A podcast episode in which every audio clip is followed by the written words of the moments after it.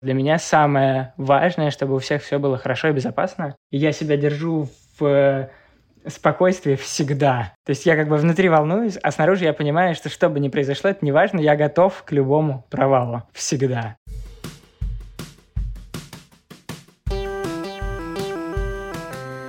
Привет, меня зовут Кристина Вазовский, и это «Провал» — подкаст о ситуациях, в которых что-то пошло не так. И сегодня у меня в гостях Денис Валиуллин, основатель Wesail, агентство, которое устраивает яхтенные путешествия во всех уголках мира.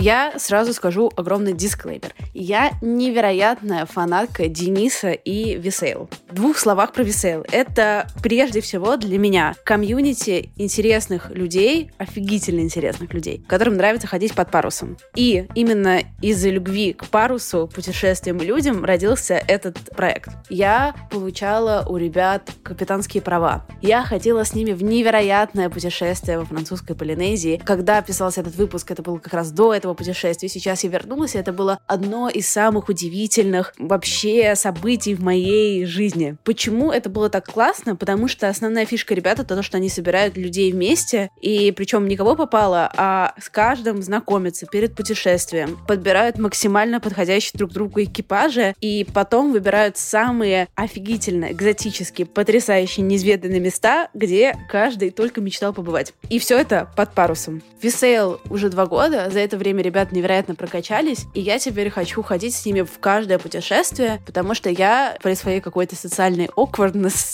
не, неловкости, короче. Правда, мне бывает не очень уютно в больших незнакомых компаниях. Кажется, что это нормально, часто бывает. Но, в общем, каждый раз, когда я знакомилась с экипажами, я с первой минуты понимала, что, блин, это мои люди, и как будто мы уже много-много лет знакомы. Поэтому, если вы когда-то мечтали, или даже не мечтали, походить по парусам, съездить в какое-то невероятное путешествие, то посмотрите, зайдите на страничку ребят, посмотрите, куда они едут, и смело присоединяйтесь. Говорите, что от Кристины. Вероятно, это вам ничего не даст, но мне будет приятно. Я фанатка Wesail и очень всем рекомендую поехать к ребятам.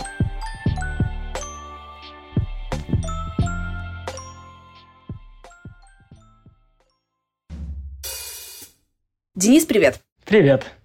Я тебя уже немножко представила, но можешь ли ты рассказать про свой опыт сам немножко? Сейчас сначала я, я тебя спросила и сразу тебя перебью. В общем, Денис — это именно тот человек, благодаря которому я сама стала капитанкой. Именно он меня вдохновил, именно к нему я пошла учиться. Именно благодаря Денису я не, извините, зассала и взяла лодку сразу через неделю после того, как я получила права. И Денис мне помог организовать просто весь процесс. Поэтому этот выпуск подкаста я хотела записать очень давно, просто потому что я сама знаю какое-то количество историй безумных Дениса, но мне кажется, это несправедливо, если про них знаю только я, а не весь мир. Так вот, Денис, расскажи, пожалуйста, про себя. Если ты спрашиваешь меня про то, кто я такой, еще не знаю, посмотрим через 10 лет. А сейчас мы занимаемся в основном яхтингом, делаем классные путешествия, делаем обучение, сдаем яхты в аренду и просто создаем очень прикольное комьюнити на яхтах. А в прошлом делал другие бизнесы, делал IT-стартап про чаевые, пытался делать э, образовательные платформы, взял инвестиции, провалился, занялся яхтингом. И пока что очень нравится. Денис, я когда у тебя училась, я была ошеломлена твоим подходом к преподаванию. Именно, дорогие слушатели, он заключался в том, что мы капитаны, молодые, ни хрена не умеем. Теорию я посмотрела за два часа в самолете до того, как я начала заниматься практикой. Ну, в общем, понятно, какой у меня был уровень. Яхта, на которой мы тренировались, стоила очень много денег. Но при этом Денис тот человек, который говорил, так, ну, если надо бить яхту, будем бить яхту. Идем и бьем яхты. Главное, тренируемся. Мне очень интересно, услышать какие-то еще истории, куда этот подход тебя заводил. Желательно провальные, смешные, потрясающие, ужасные. Блин, ну я могу начать сразу со своей ужасной истории попадания в яхтинг. Мне очень повезло, что так случилось, но никому больше не рекомендую. Как бы даже, даже стыдно рассказывать, но я себе права на яхту купил. Я думал, да вообще изи. Типа, мы сейчас как бы пойдем, и вообще, это же, это же типа лодка. Я до этого ходил какое-то время на маленькой-маленькой там типа двухметровой яхте, корыте. Такой, да, большая яхта точно проще, чем это корыто. Я как бы сразу вписался в регату, сразу попросил себе зарплату, сказал, что я супер опытный, купил себе права и пошел. И это был пипец. Честно говоря, я извиняюсь за плохие слова, но это было так страшно, как, наверное, никогда. Я помню, как сейчас, как я собираю экипаж, притворяюсь, что я что-то умею, а сам вижу эту яхту впервые. Вижу эти миллиард кнопочек, которые куда-то ведут. Вижу, как это, какая она огромная. Все таки а что у нас? Яхта вроде не очень большая, а ты как капитан приходишь первый раз на яхту, и она огромная. Остров. Ты такой, я что, серьезно решился на это первый раз в своей, как бы, вообще первый раз его увидев. Я причем настолько был уверен, что это просто, что я даже в Ютубе не посмотрел ничего. И вот мы идем на первую швартовку, причем идем последние в какую-то узкую дырку, потому что вся наша флотилия, а нас было семь лодок, уверены, что я супер опытный. Мой экипаж мне же говорит, Денис, а ничего, что мы тут поснимаем, ты справишься сам. Единственное, о чем я думаю, ну, я все равно не знаю, как вам, чё, какие команды вам отдавать. В общем, я зашел с третьего раза чудом, у меня лодка не поворачивала в э, нужное место. Я тогда еще не понимал, почему это происходит.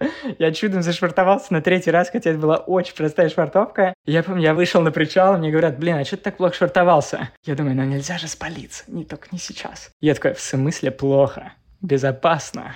И поэтому я уходил и уходил на второй, на третий круг. Было очень страшно, было очень тяжело. До сих пор вспоминаю это как, наверное, самый невероятный чартер моей жизни. Так я попал в яхтинг, и так я научился понимать, что на самом деле яхта — это возможно. Единственный как бы нюанс, что я никому не рекомендую так делать никогда, вообще никогда, потому что это действительно очень сложно и очень небезопасно. То есть то, что я делал тогда, я смотрю на это и думаю, господи, никогда больше. Блин, на самом деле у нас с Денисом есть э, такая между собойная шутка, поскольку Денис выдавал мне права, и я знала его вот эту вот предысторию получения, получения его прав, я до сих пор уверена, что мои права Денис тоже напечатал. Просто на принтере по привычке. Но я не хочу это проверять, будучи уверена, что ладно, я дипломированная капитанка. И в итоге никто тебя не раскусил. Блин, нет, они все еще уверены, что я суперпрофессионал. На самом деле, как бы я потом столько раз учился, столько ходил в свои чартеры, столько раз попадал в странные ситуации, что как бы теперь я понимаю, что действительно теперь я действительно профессионал. И у нас действительно получилась классная школа как раз из-за этого моего первого чартера, потому что с тех пор я, ну, типа, ни разу не мог воспринять никакую идею без того, чтобы самостоятельно его проверить, потому что любое высказывание там, которое я видел в Ютубе или от других капитанов или какие-то советы, я уже накладывал на свой опыт и все время думал, а вдруг они ошибаются? И все время перепроверял, это привело меня к куче поломок в свое время, куча куча зацепленных чужих лодок, куча проблем, но зато теперь я знаю, почему так делать нельзя. И когда происходит какой-нибудь вопрос, или когда мы учим людей, я такой, типа, так делать нельзя, потому что... Я точно вспоминаю, сколько в прошлый раз мне это стоило. Расскажи, пожалуйста, про свой самый дорогой яхтенный провал. Мне, на самом деле, очень везет на тему дорого. Даже не знаю, что я такого делал дорого, кроме всех вещей, не связанных с яхтингом. Это все вещи, которые не связаны с яхтингом, обходятся мне дорого. Все, что с яхтингом, мне везет, но я помню адскую штуку, в которую я попал. Мы когда-то делали путешествие на Кубе, а Куба — это такое место, где нету связи. То есть, типа, три дня никакого интернета, никакого телефона, никаких раций. То есть, ты идешь, и вокруг нет никого и ничего. И не дай бог с тобой что-то случится. И в этом месте мы пришли в очень красивую такую рифовую бухту с очень красивым снорклингом по рекомендации там чартерной компании. Он сказал, вот вам сюда. И я там немножко отвлекся, и нас снесло ветром, и мы реально сели на мель. И мы как бы бились огромным, дорогущим катамараном за полмиллиона евро просто о камне, и он, знаешь, не просто бьется, он скачет, с таким жутким хрустом врезается в эти камни. Ты слышишь, как твоя лодка просто разваливается. Ты такой, пофигу, дам газу назад. Ты даешь газ назад, и она врезается в камень еще сильнее. Это прям, знаешь, прям скребет. Ты даешь газу вперед, она врезается в камень еще сильнее. И ты понимаешь, что тебя заносит все больше на рифы. И у тебя в голове одна мысль. Если мы сейчас отсюда не выберемся, то мы здесь останемся на следующую неделю, потому что рядом нет ни одной лодки, которая может нам помочь.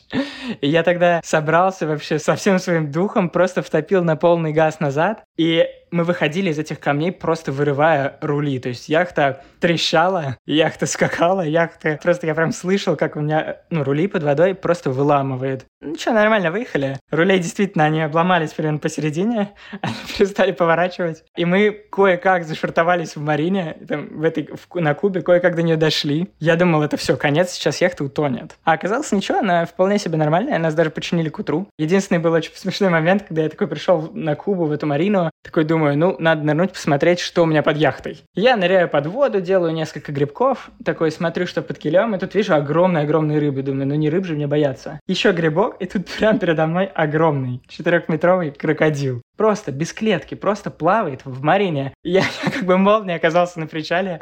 Не то, что молнией, я телепортировался на причал. Ко мне подходит комаринер и говорит, знаешь, мы тут не купаемся, у нас тут крокодил живет, он вообще людей не трогает. Ну вот видишь, там тут, тут два причала полные лодок, а вот там никого нет. Ну это вот там он спит. Такой, вы типа, нормальные? Что сейчас произошло? Спасибо, что предупредили до, как говорится. Спасибо, что предупредили, да. Потом оказалось, что на самом деле там много крокодилов, они действительно никого не трогают, они живут, едят типа у ресторана, и все безопасно, но с тех пор я каждый раз смотрю, какая живность водится в акватории. А еще я узнал, что ломать лодки не так сложно, даже если ты как бы сильно ломаешь дно.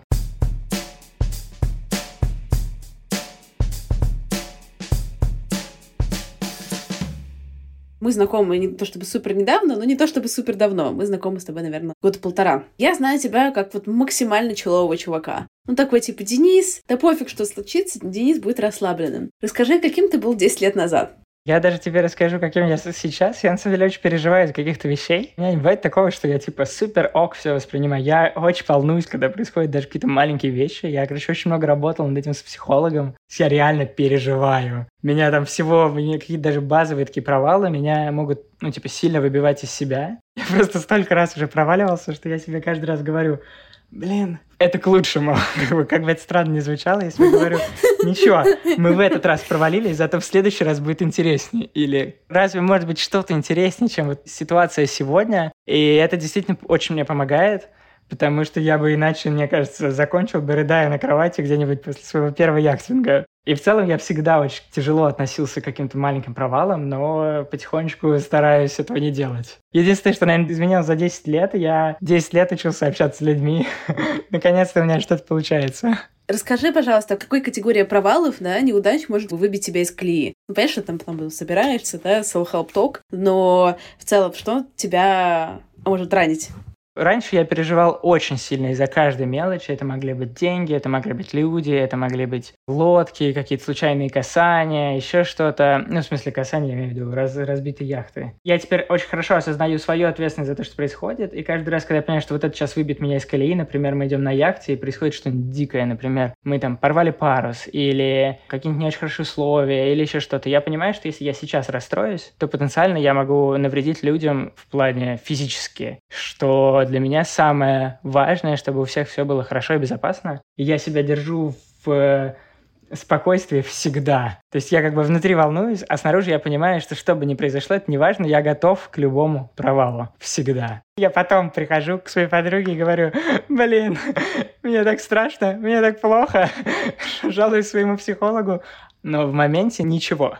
То есть, типа, ну что-то выбивает, но я, как понимаю, ответственность за то, что если я сейчас испугаюсь, или если я сейчас поддамся чувствам, я как бы, если я там капитан на лодке, то я единственный, кто должен оставаться спокойным. И этот же подход у меня перешел в жизнь очень э, стабильно и хорошо. То есть в любой критической ситуации я чувствую себя спокойно.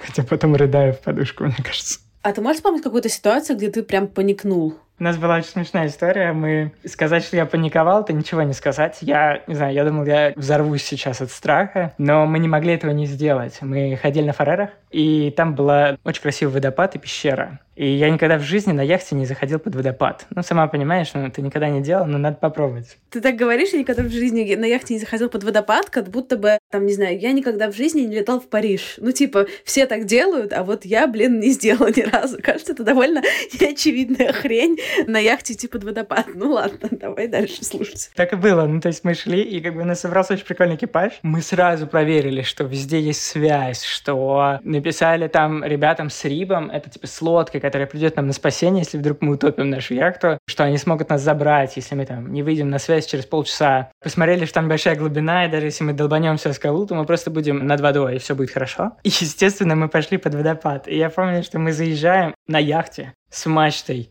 в пещеру. На нас льется струя 40-метрового высоту водопада. Тебе холодно, тебя обливает, у тебя как бы яхта еле управляется. Я смотрю, всю яхту целиком тяжело видно с руля. Я там как бы пытаюсь понять, не цепляем ли мы скалу. И у нас был такой классное ощущение ну, мой друг в экипаже. Я ему говорю, Дима, что там вообще, сколько там до скалы? Он такой, ну, блин, ну еще очень далеко, но 10 сантиметров, и мы точно ударимся.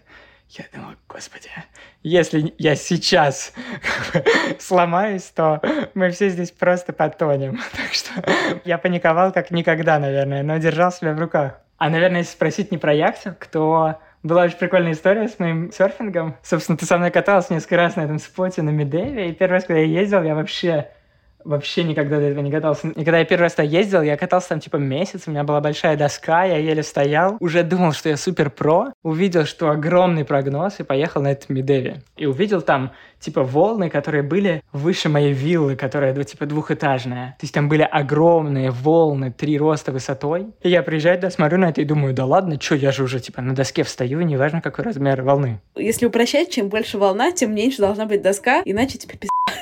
Вот. В целом, правило такое. Тем больше должны быть как бы нервы, потому что ты как бы встаешь на этом гиганте и просто падаешь вниз со стены. И это, типа, ужасно. Я тогда выхожу к этому споту. Оказывается, туда приехал мой друг, собственно, ты его знаешь, Олег. И он такой говорит, ты что, с ума сошел? Ты куда приехал? Такой говорит, да ладно, я справлюсь. А мне казалось, что это все нормально. Мы выгребли на спот, мы выгребли на волну. И я как бы приплыл туда, тоже мне Олег говорит, ты вообще как сюда добрался? Сюда же даже выгрести почти невозможно. Я такой, да ладно, тяжело было, но нормально. И когда первый раз меня замыло на серфинге, если тебя закрывает волной, то есть типа волна падает на тебя, ты находишься в пене на протяжении нескольких секунд. И мне казалось, что я нахожусь там так долго, что уже должен был давно закончиться воздух. Я вообще не знал, что делать. Я пытался грести наверх, но я толком не понимал, где верх. Я никак не мог оттуда выгрести. И я всерьез паниковал. Вот это был реально провал. Я думал, что сейчас покатаюсь, нормально, солнышко, хорошо. И я не мог просто выплыть. Спасибо, что я нашел на себе эту резиновую веревку, которая была привязана доска лишь. И просто карабкался по ней. Когда я выплыл, я думал, Наверное, это было самое страшное, что я делал в своей жизни. Потом понял, что нет, потому что пришла следующая волна.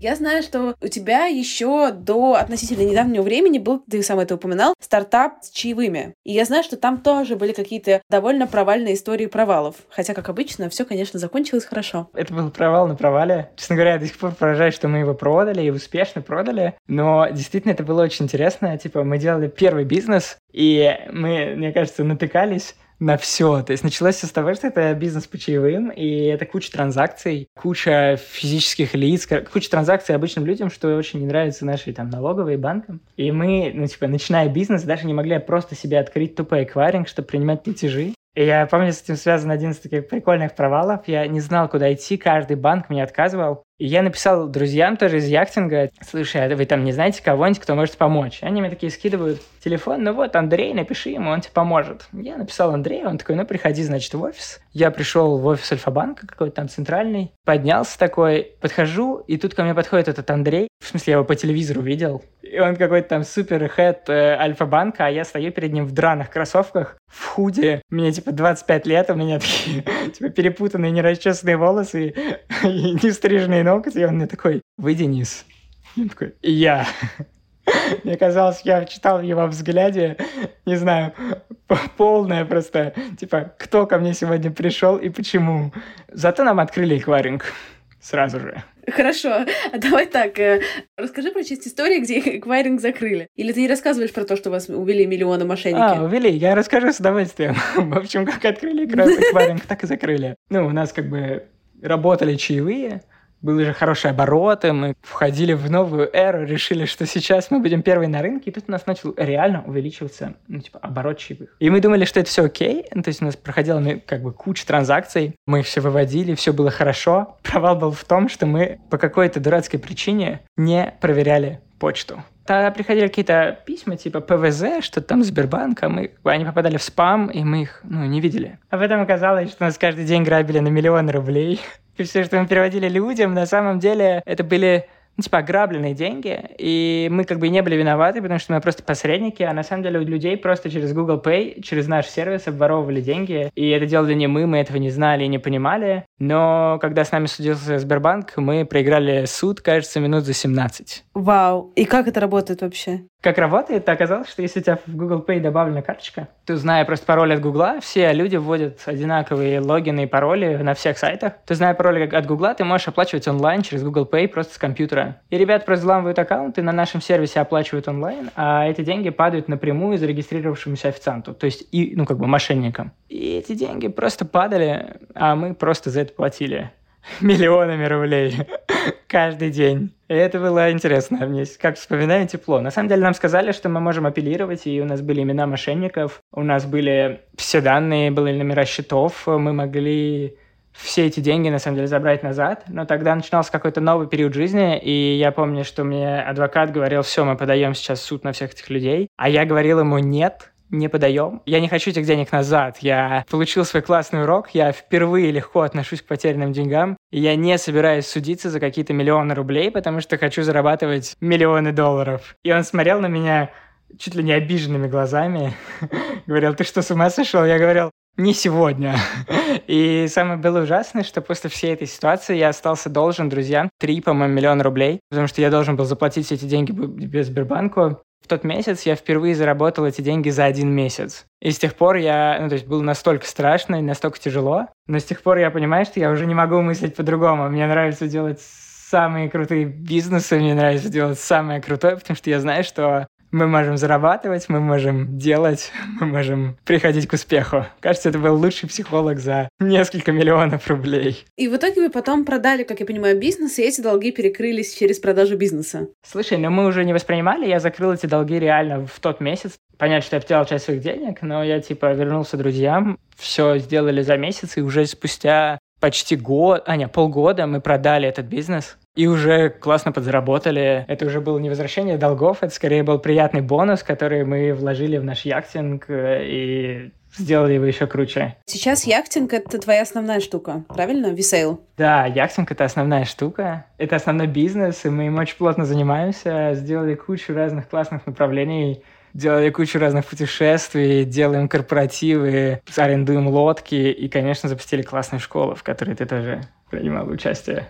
Если говорить про тебя и про твой какой-то, не знаю, план на жизнь, что бы тебе вообще хотелось сделать? Я бы сказал, что очень много всего. Сейчас мы занимаемся яхтингом, но я бы сказал, что наш яхтинг — это не совсем про парус. Точнее, это далеко не про парус. Это про классное комьюнити людей, где у нас же не просто типа яхтинг записался и пошел. Мы же проводим собеседования. А чтобы попасть в яхтинг, ты должен пройти такой небольшой, но все равно отбор. И мы создаем реальный такой комьюнити, network. А мне вообще очень нравятся люди, мне очень нравится работать с людьми, и яхтинг мы называем как комьюнити, мне кажется, оттуда огромный путь наверх не только в яхтинге. Я вообще думаю про переезд в Штаты, думаю про различные еще бизнесы, которые мы хотим создать. План на жизнь — это сделать самые классные яхтенные путешествия, вывести их э, не только на российский, но и на международный рынок, а потом заняться чем-то еще более глобальным. Прикольно. А вообще как-то изменила в то, как вы себя чувствуете там лично с точки зрения бизнеса? Ну, конечно, изменила. Мне кажется, что вот наш яхтинг — это сплошной провал. Мы когда начали его делать, началась пандемия. Наверное, лучшее, что можно сделать для яхтинга. А сейчас, когда мы только начали развиваться, началась. И люди, типа, все просто и им очень страшно летать куда-то, непонятно, могут ли они летать, очень много переживаний, очень много проблем с визами. И тут мы неожиданно поняли, и, наверное, это самое большое открытие, что все, что мы раньше думали сложно, на самом деле просто. Потому что стало еще сложнее. Стало еще сложнее, и оказалось, что все намного проще. Вот я раньше думал, блин, там, не знаю, долететь до Кариб или до Полинезии сложно, а потом оказалось, что это ерунда. Я думал, блин, собрать людей на такой там невозможно трип сложно, а потом оказалось, что мы просто не там ищем. И так далее. И как бы, несмотря на то, что мы потеряли с этой войной огромное количество трипов, огромное количество денег, мы теперь мыслим по-другому и вообще чувствуем себя лучше, чем раньше. Так же, как пандемия только ускорила нас, потому что иначе мы болтались где-то в начинаниях яхтинга, не открывали компанию. Сейчас мы понимаем, что вот война, она напомнила нам, что суть нашего яхтинга не в том, чтобы просто возить людей на яхте, а в том, чтобы делать самые нереальные походы на свете. Мы это вспомнили, поняли, что мы никак не протянем с миллионом чартеров в год, мы будем делать 10, но лучше, чем кто бы то ни было. И это, как бы, мне кажется, очень классная такая, знаешь, как э, wake up такой, типа тебя просто прям разбудили.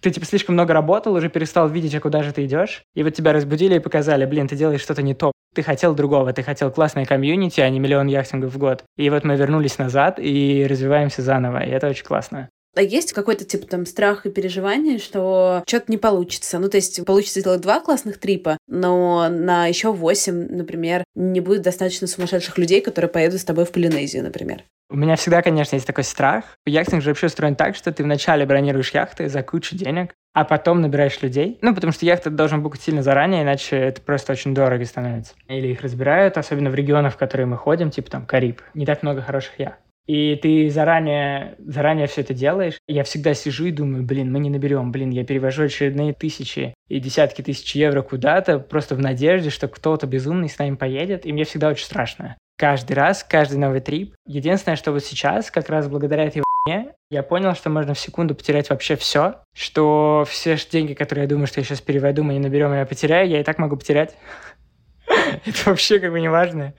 Я вообще больше не верю в то, что у меня вообще что-то есть. И поэтому я спокойнее все букаю и надеюсь, что там соберутся классные люди. А даже если не соберутся и соберется там, не знаю, несколько человек, скорее всего, это будут классные люди, и мы классно отдохнем, потому что яхтинг — это же не просто бизнес, это то, что мне очень нравится делать.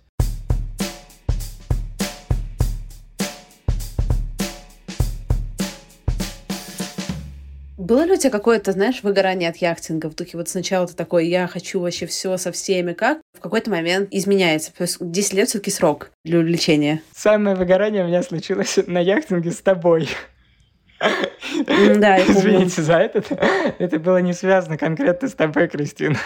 Понятно, что я там в итоге всех веселила. На самом деле, ребята, я что хочу сказать. Представьте, если худший яхтинг в истории Дениса был со мной, а я все равно продаю это как лучшее, что случалось со мной в жизни, то, наверное, можно предположить, какой будет позитивный experience. На самом деле был не худший, просто я реально что-то перегрузился. Я как раз попал вот в то состояние мышления, которое я думал, что надо увеличивать количество яхтингов, больше яхтингов, больше там, не знаю, денег, больше еще чего-то. И я настолько загрузил себя яхтингами, я же 7 недель тогда подряд яхтинг яхтил, учил людей, яхтил, и я понял, что я сгорел. Я не то, чтобы мне не хотелось, я реально подустал. И сейчас я понимаю, что больше так никогда не буду делать, потому что, несмотря на то, что мы делаем это как бизнес, это в первую очередь удовольствие.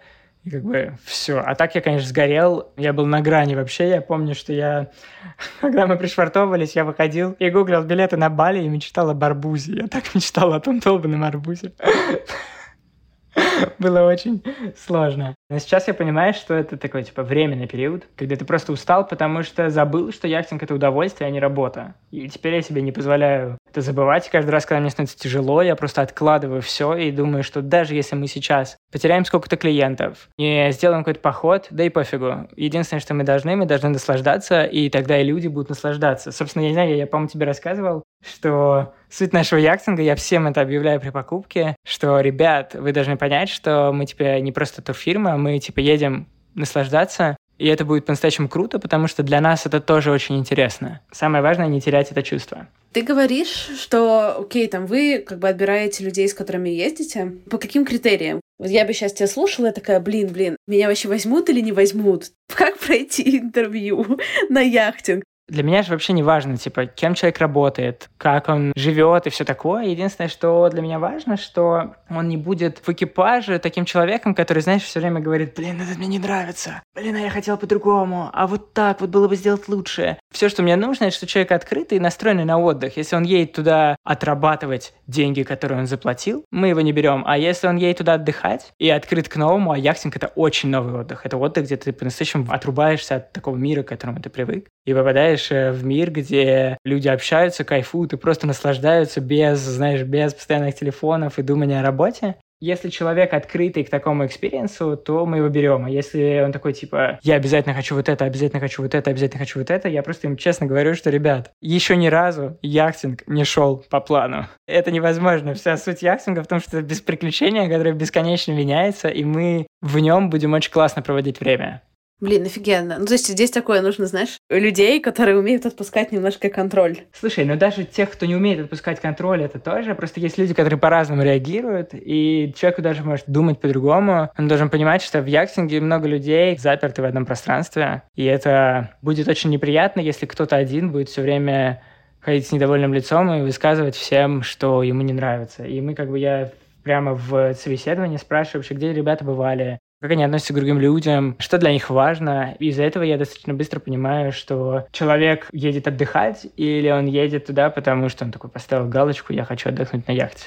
Были ли у тебя какие-то провалы, связанные с тем, что ты вот как-то думал, о, окей, это будет супер, вот эти люди друг друга, не знаю, понравятся, полюбят? Или наоборот, когда ты еще не вел собеседование, но типа что-то шло не так? Это у нас был реальный провал. Я типа гонял уже с э, человеком и его женой. Ее звали Ксюша. Я это просто важно, в смысле, это была очень классная пара, было так классно с ними отдыхать, и вот спустя три года они поехали с нами в другой трип. Ну, точнее, тот же парень поехал с нами в другой трип, и я уже, естественно, не придирался к ним с собеседованием, ну зачем, я их знаю, классные, кайфовые ребята. И он такой, я еду с женой, и я такой, ну, классно, что, ребята еще и поженились. А приехала другая Ксюша. Точнее, она была Оксана, там я еще видел в имени Оксана, но я думаю, Ксюша и Оксана, ну, типа, одно и то же. И ей действительно не нравилось. То есть она, кажется, очень часто люди ожидают, что яхтинг это как супер резорт за, ну, типа, какие-нибудь домики в океане и все такое, а яхта это очень комфортно, действительно, особенно там, типа, хорошая яхта, это классно, но это все-таки такая жизнь немножко в замкнутом пространстве, недолго, но все-таки. И они ждали у себя на яхте бассейн или яхту с вертолетами, а приехали на яхту, где пять комнат, внутреннее достаточно классное, но все-таки ограниченное пространство и куча людей. И она, мне кажется, смотрела на это, и ей это не нравилось. И это была тяжелая ситуация, но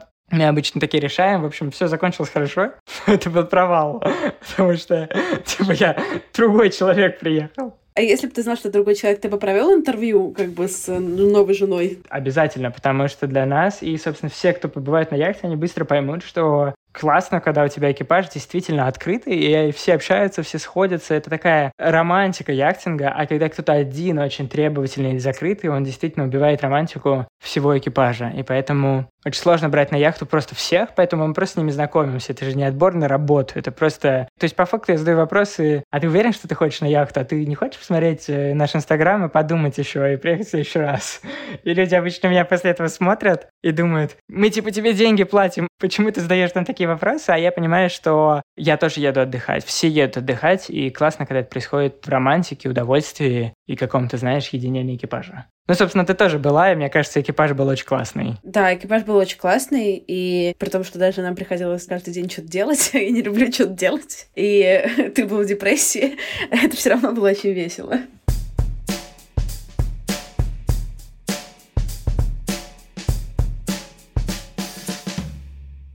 Если у тебя есть еще какая-нибудь там, не знаю, одна или две истории про провал, которые ты можешь рассказать, то давай их расскажем. Историй много. Есть один провал, который... Это не то, чтобы мы прям провалились, но мы до сих пор вспоминаем его. Это, знаешь, в каждом экипаже остаются какие-то истории, которые они помнят через всю жизнь. Вот ты встречаешься с ними через пять лет, а часто люди дружат очень долго. И, и вот теперь мы все время вспоминаем эту историю. Она называется «Петит Питон». Странно это не звучало. Есть такой остров. Называется он Санта-Лючия. И у него эмблема острова — такие две горы. Одна называется Гранд Питон, Большой Питон, а это маленький Питон, Петит Питон. И мы, когда пришли туда на яхте, мы такие выбирали. Вот есть трекинг на Гранд Питон, но туда типа идти три часа, далеко, а вот есть Петит Питон, он типа пониже, пойдемте туда. И мы такие посмотрели все. Это еще было во времена лет типа шесть назад, когда мы ходили, знаешь, с друзьями, и мы не делали еще компанию, какой-то яхтинг. И мы все-таки друзья посмотрели отзывы про этот Петит Питон такие, типа, и все там пишут, блин, это был самый сложный трекинг в жизни, вообще никогда, ну типа, это просто жесть. Следующий отзыв. Мне было так тяжело. Следующий отзыв. Я постоянно хожу в трекинге, но это было одно из самых сложных испытаний. Мы такие на это посмотрели, такие, ну смотри, на фотке старая рука, но он точно старик, нам-то будет легко. Что ты понимала, там гора типа 700 метров высоту, а трекинг на нее меньше 900 есть ты идешь почти наверх. Мы когда дошли до туда, мы думали, серьезно, это вообще возможно? это был какой-то типа climbing. И я помню, что у нас там весь маршрут по Карибам был такой, знаешь, трекинги, водопады, купание. И с этого момента это было примерно половина уже яхтинга, типа прошла неделя из двух. Никто при слове водопад все говорили нет. При слове трекинг все говорили нет. И теперь каждый раз, идя в любой трекинг, такой, ну, Petit Piton. Ты хотя бы погуглил? У меня есть такая привычка, что я просто иду куда-то, не проведя research вообще, что это такое. И поэтому я абсолютно понимаю про Петит Питон, потому что в моей жизни... Я помню, что я там вписалась, например, в двухнедельный трек на Напур, но сама просто одна решила пойти, тоже не погуглила, что надо там, сколько. Сезон дождей, там смывает людей немножко, знаешь, идешь по водопаду, потом снег начинается каким-то образом. В общем, ничего не погуглила это, поэтому абсолютно понимаю. Слабоумие и отвага. Такой наш девиз. Я тоже тебя понимаю. Я на самом деле в жизни, когда путешествую без яхтинга, я типа стараюсь ничего не планировать. Мне очень нравятся приключения, которые случаются. И поэтому у нас даже есть специальный человек в компании, который работает над маршрутами, потому что, чтобы они были четко организованы, чтобы не происходило такое. А дальше уже внутри ты в таком приключении, вот в этом вайбе, мне кажется, у тебя тоже классно получается, типа, потому что ты ничего не планируешь, что это путешествие, которое по-настоящему интересное. Я как смотрю твои истории, думаю, вот это круто, знаешь, ты попадаешь во что-то новое, когда не планируешь. И обычно у нас есть очень хорошо продуманный маршрут, и еще пять маршрутов, возможностей, от которых мы можем отклониться и попасть в приключения. И поэтому я называю яхтинг приключением, и все пойдет не по плану, потому что так, правда, веселее. Вот мы сейчас, кстати, с ребята завидуете. Мы с Денисом едем в приключения во французскую Полинезию. Вау, да? Классно. Подписывайтесь на меня в Инстаграме, кто не подписан. Он теперь на английском, правда, I'm sorry. I'm sorry, it's in English. Но я там буду все постить. А как вот, например, ты такой придумал, блин, я хочу сделать э, путешествие во французскую Полинезию. Как выглядит орг-часть этого?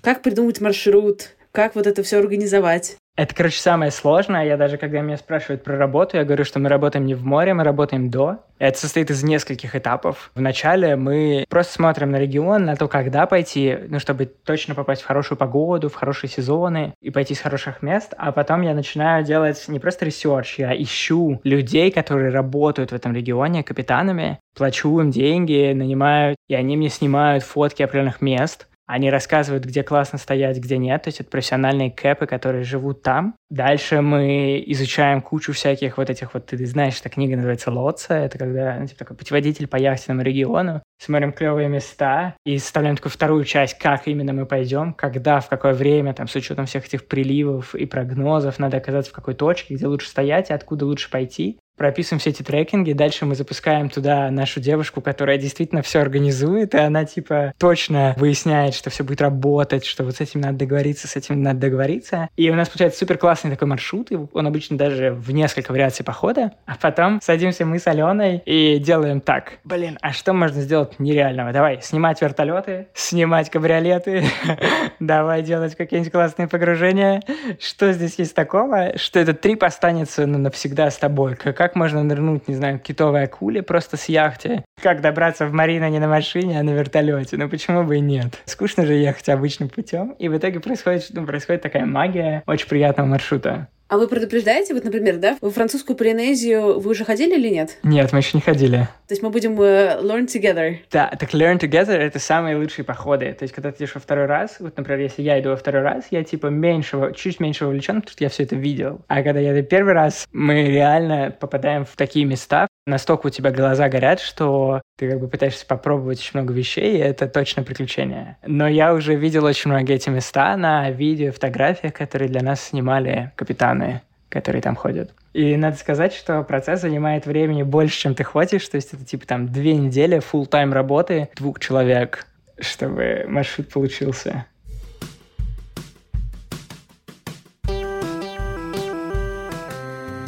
Спасибо, что дослушали выпуск до конца. Подписывайтесь на меня в инстаграме собачка Крис Вазовский и пишите комментарии в подкаст-приложениях. Я буду рада вашей обратной связи. До встречи на следующей неделе. Пока-пока.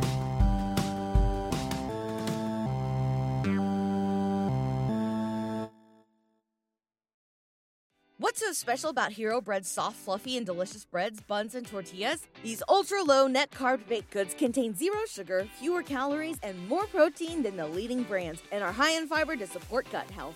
Shop now at hero.co.